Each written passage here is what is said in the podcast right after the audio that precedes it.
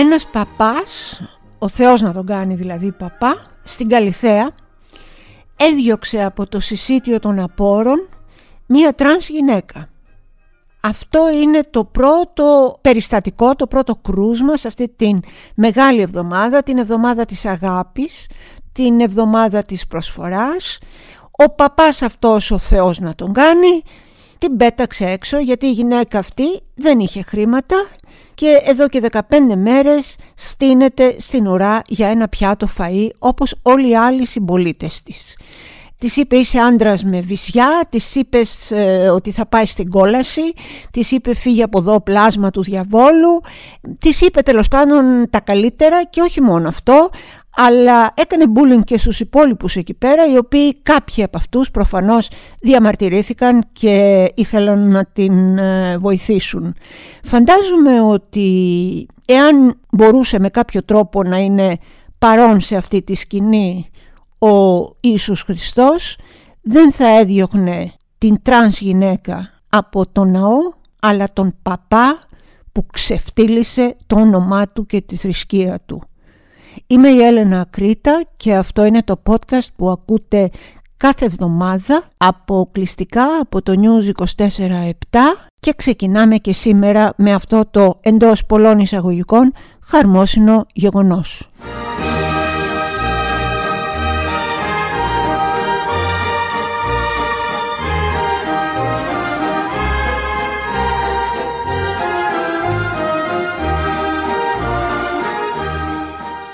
Με έχει σοκάρει ιδιαίτερα αυτό το γεγονός και με έχει θυμώσει ιδιαίτερα τελευταία τα γεγονότα τα οποία είναι τόσο κακοποιητικά και τόσο αισχρά, άθλια και ελεηνά, δεν μας εκπλήσουν.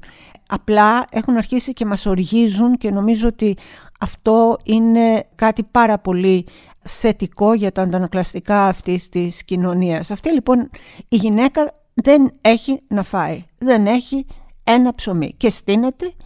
Υφίσταται όλο αυτό το χλευασμό, όλες αυτές τις ειρωνίες, όλο αυτό το λιθοβολισμό το λεκτικό από έναν άνθρωπο του Θεού. Από έναν άνθρωπο του Θεού. Αυτός ο παπάς στην Καλλιθέα είναι ένας άνθρωπος ο οποίος η δουλειά του, για την οποία πληρώνεται άλλωστε, είναι να κηρύττει το λόγο του Θεού. Και τι της είπε? Της είπε αυτά τα φρικαλαία πράγματα, την άφησε νηστικιά. Της είπε ότι είσαι ένας άντρας με βυζιά και αν θες να ζήσεις να πας να κάνεις πεζοδρόμιο. Παιδιά, τα πιστεύετε αυτά που ακούτε? Είπε λοιπόν σε αυτή τη γυναίκα ότι δεν πειράζει να πεινάς, να πας να γίνεις πουτάνα στους δρόμους, να σέρνεσαι με τον έναν με τον άλλον σε εξεργάτρια ή οτιδήποτε άλλο, γιατί από το δικό μου χέρι φαΐ ούτε μία μπουκιά δεν θα πάρεις. Και έβλεπα λοιπόν όχι μόνο αυτό. Όχι μόνο αυτό που σκέφτομαι πραγματικά ότι αν από κάπου υπάρχει ο Ιησούς Χριστός και μας ακούει θα είχε βγει από τα ρούχα του από το θυμό του και θα τους είχε διώξει όλους αυτούς τους απαράδεκτους και απάνθρωπους ιερείς που ευτυχώς δεν είναι όλοι έτσι, ευτυχώς δεν είναι η πλειοψηφία έτσι, αυτό το πιστεύω πραγματικά και πείτε μου ό,τι θέλετε. Όχι, πιστεύω ότι υπάρχουν άνθρωποι οι οποίοι πραγματικά βοηθάνε και στηρίζουν το συνάνθρωπό τους. Και γίνεται τι? Την έδιωξε. Χρειάζεται εκεί στο συσίτιο να δώσεις κάποια, ότι είσαι για να πιστούνε να σου δώσουν το πιάτο το φαΐ, να έχεις ένα λογαριασμό νομίζω, μια ταυτότητα, να αποδείξεις τέλος πάντων ότι είσαι σε μια ομάδα ευάλωτη, μια ομάδα ευαλωτότητας όπως το λένε, ότι δηλαδή να αποδείξεις ότι δεν έχεις να φας. Εγώ αυτό βέβαια προσωπικά δεν το καταλαβαίνω. Δεν το καταλαβαίνω αυτό για την Εκκλησία. Δεν καταλαβαίνω γιατί πρέπει να πας ένα σωρό, ένα χαρτομάνι ολόκληρο, μια γραφειοκρατία ολόκληρη για να αποδείξεις ότι δεν έχεις να φας. Γιατί δηλαδή, αν δεν τα έχεις αυτά τα χαρτιά και στηθείς 2 ώρες σε μια ουρά, σημαίνει τι? Ότι έχεις να φας και στήθηκες στην ουρά για την πλάκα σου, κάτω από τη ζέστη, κάτω από τον ήλιο, κάτω από τη βροχή, κάτω από οποιασδήποτε συνθήκες. Όχι βέβαια. Δεν έχεις να φας. Δεν ξέρω δηλαδή γιατί πρέπει να κατεβάσεις όλο το ποινικό μητρό, το αφημί, το άμκα, το ένα το άλλο για να πάρεις τι? Ένα πιάτο ψωμί, ένα πιάτο φαΐ. Συγγνώμη, το βρίσκω τραγικό αυτό που έγινε. Το βρίσκω τραγικό. Αυτό όμως που πρέπει να σας πω ότι έχει εξίσου μεγάλο ενδιαφέρον είναι ότι το διάβασα σε ένα εκκλησιαστικό site αυτό και διάβασα και τις αντιδράσεις.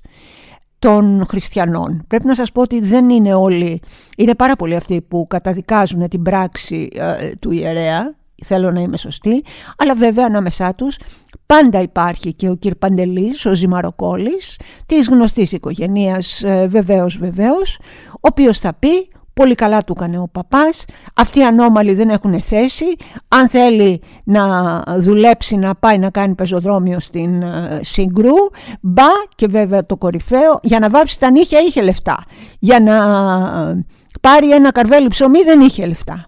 Όλη αυτή η βρώμα και η δυσοδεία θέλω να πιστεύω ότι δεν εκπροσωπεί την πλειοψηφία των χριστιανών Ορθόδοξων, αλλά δυστυχώς πολλοί, πάρα πολλοί είναι ίδιοι με τα μούτρα του παπά αυτού. Η τρανς γυναίκα αυτή κάνει μήνυση στον παπά και θα την κερδίσει τη μήνυση και θα πάμε όλοι και θα είμαστε δίπλα της να τη στηρίξουμε. Κρίμα, κρίμα, κρίμα, μεγάλη εβδομάδα, τα πάθη του Χριστού, κρίμα για αυτό το φρικαλαίο περιστατικό που συνέβη στην Καλλιθέα.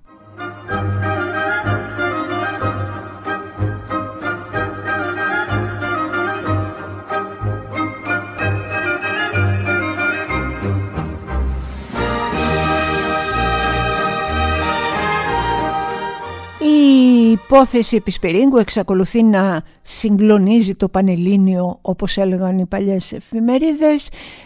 Από ό,τι φαίνεται τουλάχιστον ενδέχεται να είναι ένοχη. Νομίζω, 90-95% πρέπει η γυναίκα αυτή να είναι ένοχη. Δεν ξέρω αν έχει συμμετοχή και ο άνδρας της, που μερικές κυρίες βλέπω ότι τον βγάζουν λάδι επειδή είναι νόστιμος, ας πούμε, και ευηδής. Το ίδιο είχαν κάνει ορισμένες και με τον πιλότο τότε, με την Καρολάιν.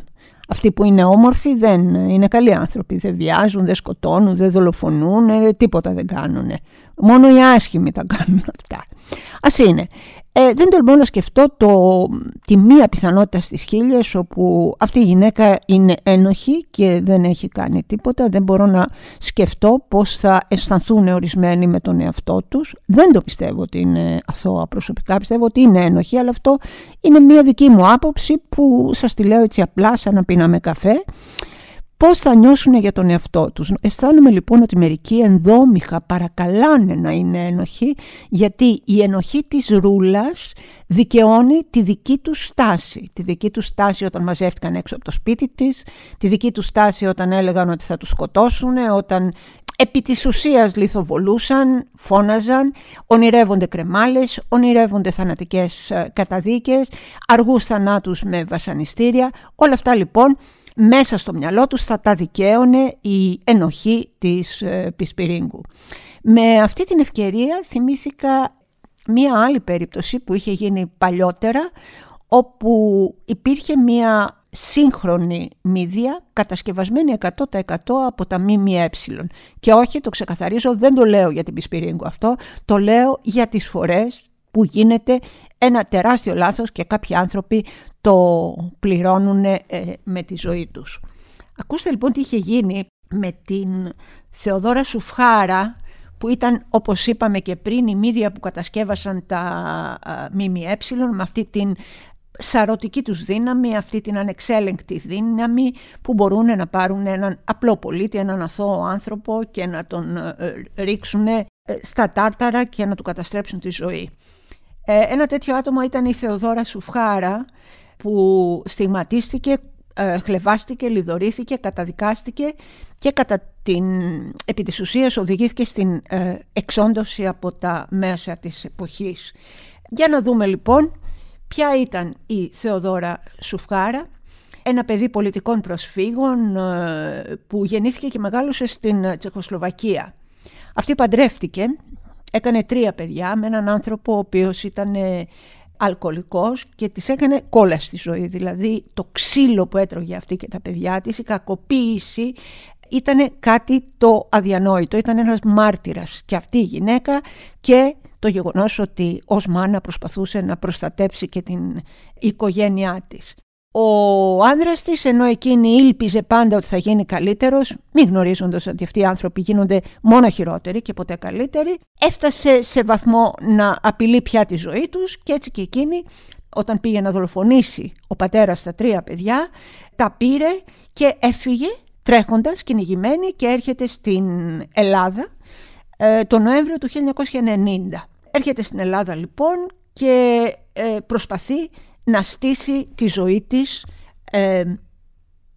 και κατά κάποιο τρόπο να διασφαλίσει και την ζωή και την ασφάλεια και τη δική της και των παιδιών της. Πήγε, εγκαταστάθηκε σε ένα χωριό.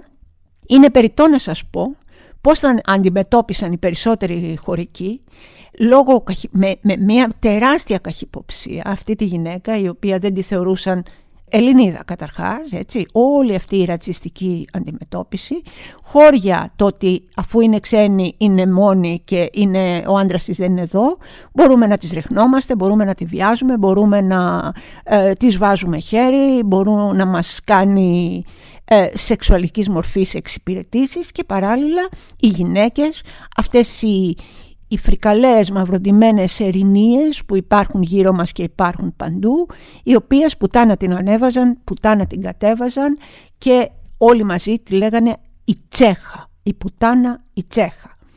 Μουσική, και συνεχίζουμε με την Θεοδώρα.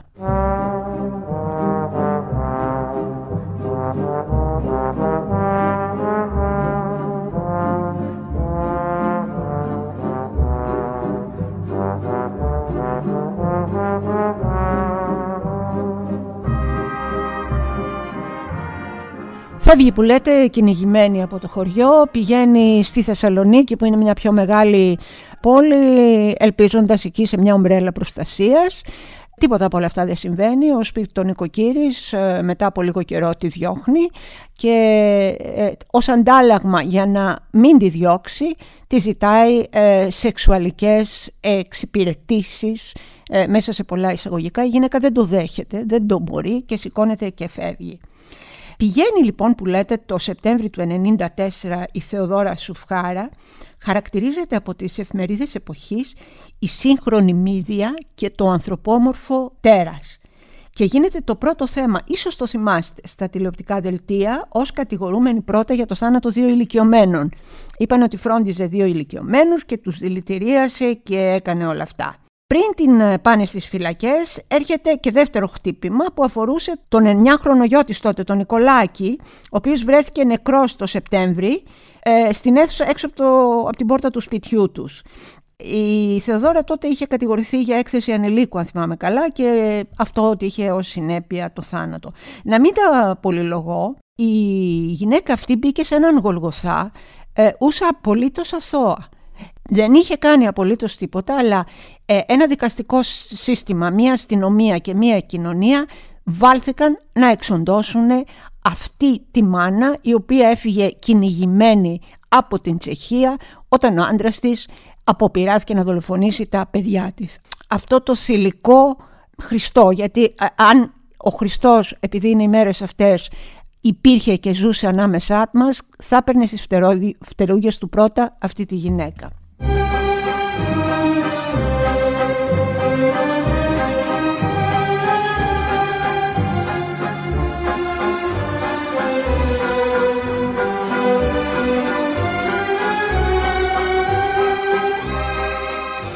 Εν τω μεταξύ, το παιδάκι αυτό, ο Νικολάκης, ο 9χρονος, αποδείχθηκε μετά ότι πέθανε από φυσιολογικά αίτια, δηλαδή πέθανε από εγκεφαλικό και πνευμονικό είδημα που ήταν συμπτώματα μιας παθήσεως από την οποία ήδη έπασχε το παιδί, δηλαδή δεν το σκότωσε η μάνα, αποδείχθηκε.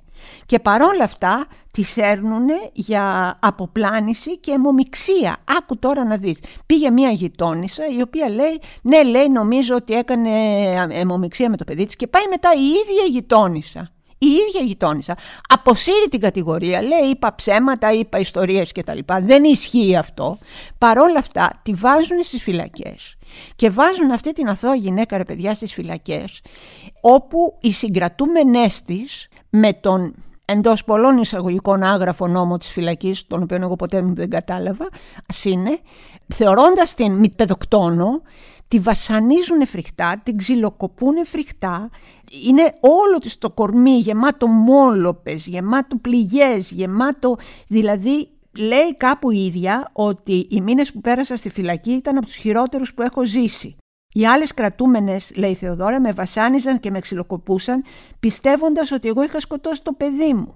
Δεν το είχε σκοτώσει το παιδί της. Γίνεται ένα φιάσκο λοιπόν, άνευ προηγουμένο, και γίνεται και ένα απαλλακτικό βούλευμα, το 96 δηλαδή. Γίνεται ένα βούλευμα αφού εξετάζονται σοβαρά επιτέλους και ύστερα από όλα όσα είχε περάσει η γυναίκα αυτή, η υπόθεσή της, και την αφήνει ελεύθερη. Και την αφήνει ελεύθερη διότι όταν δόθηκε στη δημοσιότητα το βούλευμα, είδαμε ότι πρώτον αποδίδει το θάνατο του παιδιού σε χρόνια ασθένεια, αυτό που είπαμε και πριν. Δεύτερον, απορρίπτει όλες τις κατηγορίες για αιμομιξία. Και τρίτον, απορρίπτει τις υπόνοιες που εκφραστήκανε για τη σχέση μεταξύ του θανάτου του 9χρονου και των δύο ηλικιωμένων. Ήταν μία αθώα γυναίκα.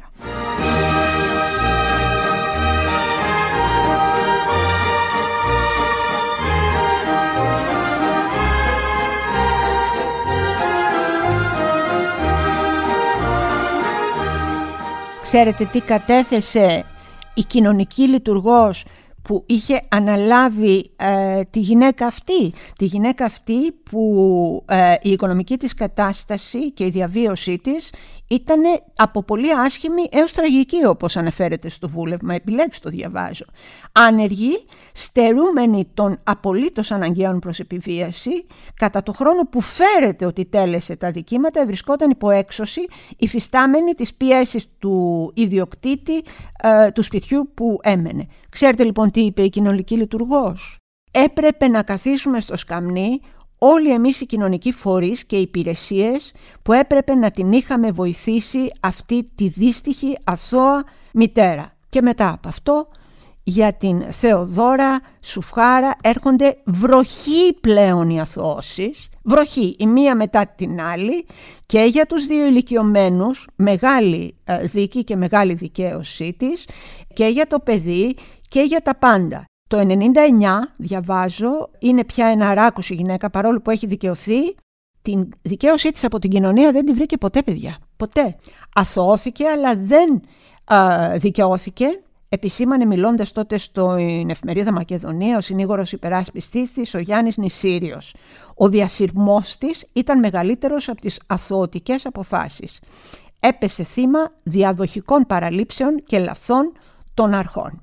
Αυτό ήθελα να σας πω, αυτή την ιστορία λοιπόν της αθώας γυναίκας η οποία βασανίστηκε, υπέφερε και καταστράφηκε για πάντα η ζωή της. Όχι σε συνάρτηση με την ρούλα Πισπιρίγκου, όχι σε συνάρτηση με το ένα της χιλής που η Πισπιρίγκου ή ο άντρας της μπορεί να είναι αθώο ή όχι, αλλά για το πόσο προσοχή χρειάζεται και πόσο εμείς οι αναγνώστες οφείλουμε να φιλτράρουμε αυτά που διαβάζουμε στα ΜΜΕ όταν τα ίδια τα ΜΜΕ δεν κάνουν το καθήκον τους, δηλαδή να φιλτράρουν εκείνοι αυτά που γράφουν. Γι' αυτό φιλτράρουμε εμείς αυτά που διαβάζουμε.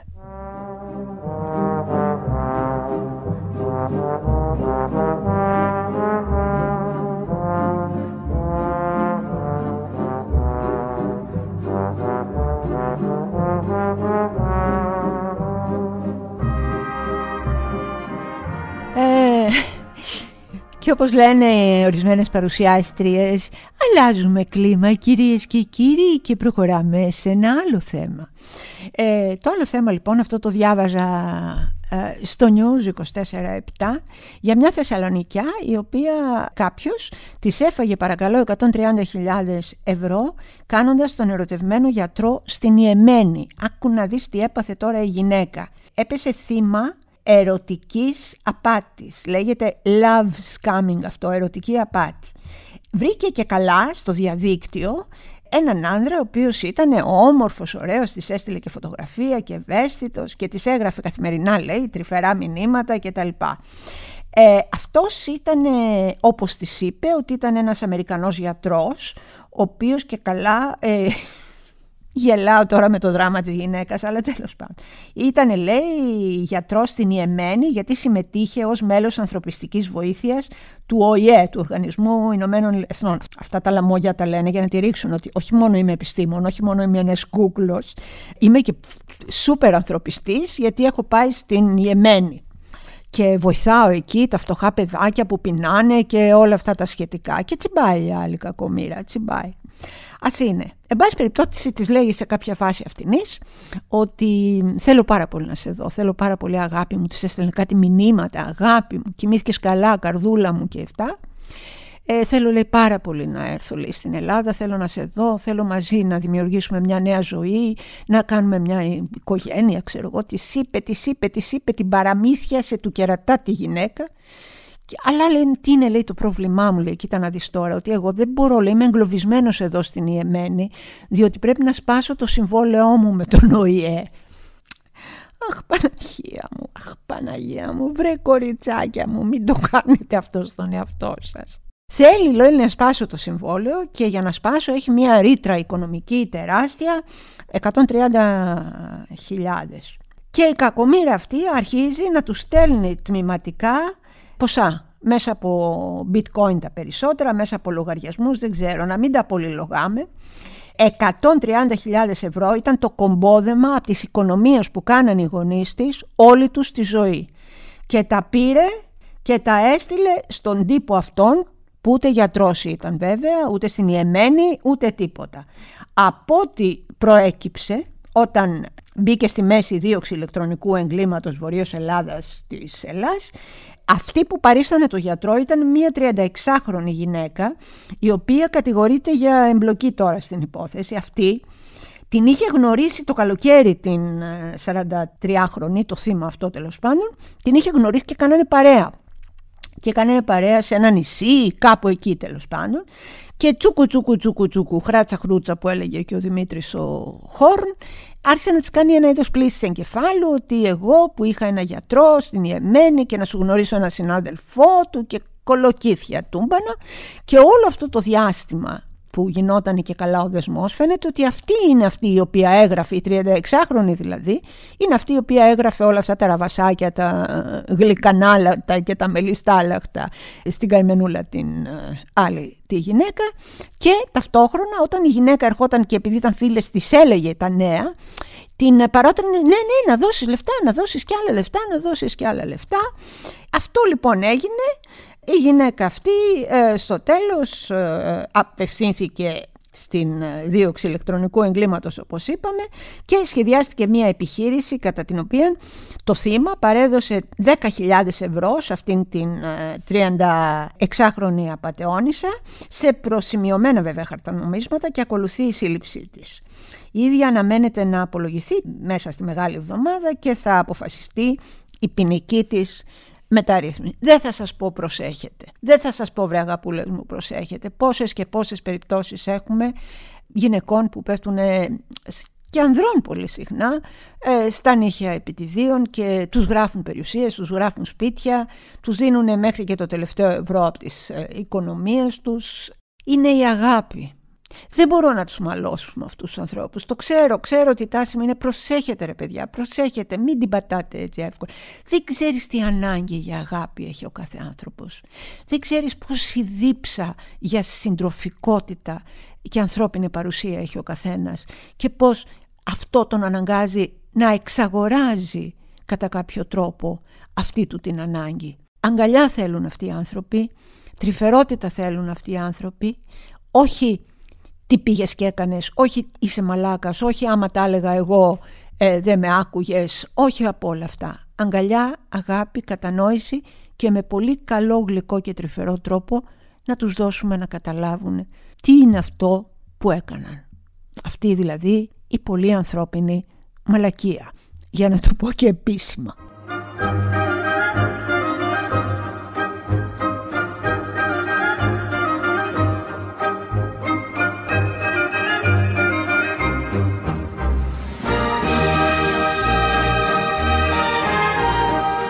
Πολλοί πρέπει να πω ότι έψεξαν την ανάρτησή μου για τα αρνάκια που σφάζουμε το Πάσχα για να σουβλήσουμε τον παραδοσιακό οβελία.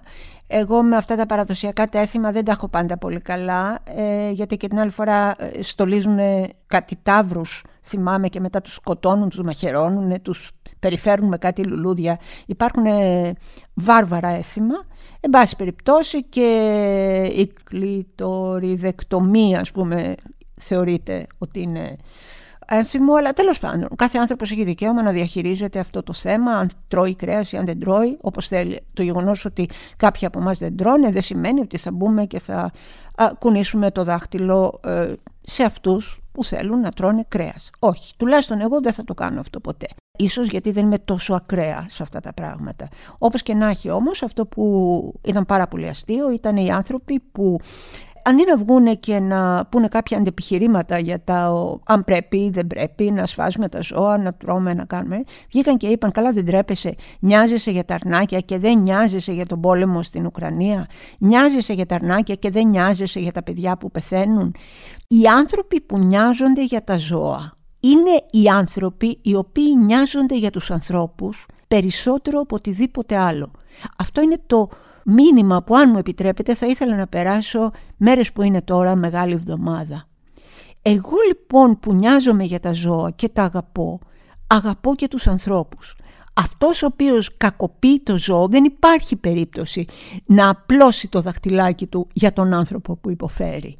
Χωράνε όλα στην καρδιά μας, και οι άνθρωποι και τα ζώα και η πείνα και η φτώχεια και η κακοποίηση και η δυστυχία και η ανεργία. Χωράνε όλα στην καρδιά μας. Ξέρετε γιατί? Γιατί η καρδιά μας είναι μεγάλη. Είναι μεγάλη, είναι σαν αγκινάρα. Και αυτό μόνο οι άνθρωποι που δεν έχουν καθόλου καρδιά μπορούν να μην καταλάβουν την τύφλα τους. Χωράνε όλα στην καρδιά μας. Η καρδιά είναι μεγάλη και μέρα την ημέρα μεγαλώνει ακόμα και περισσότερο.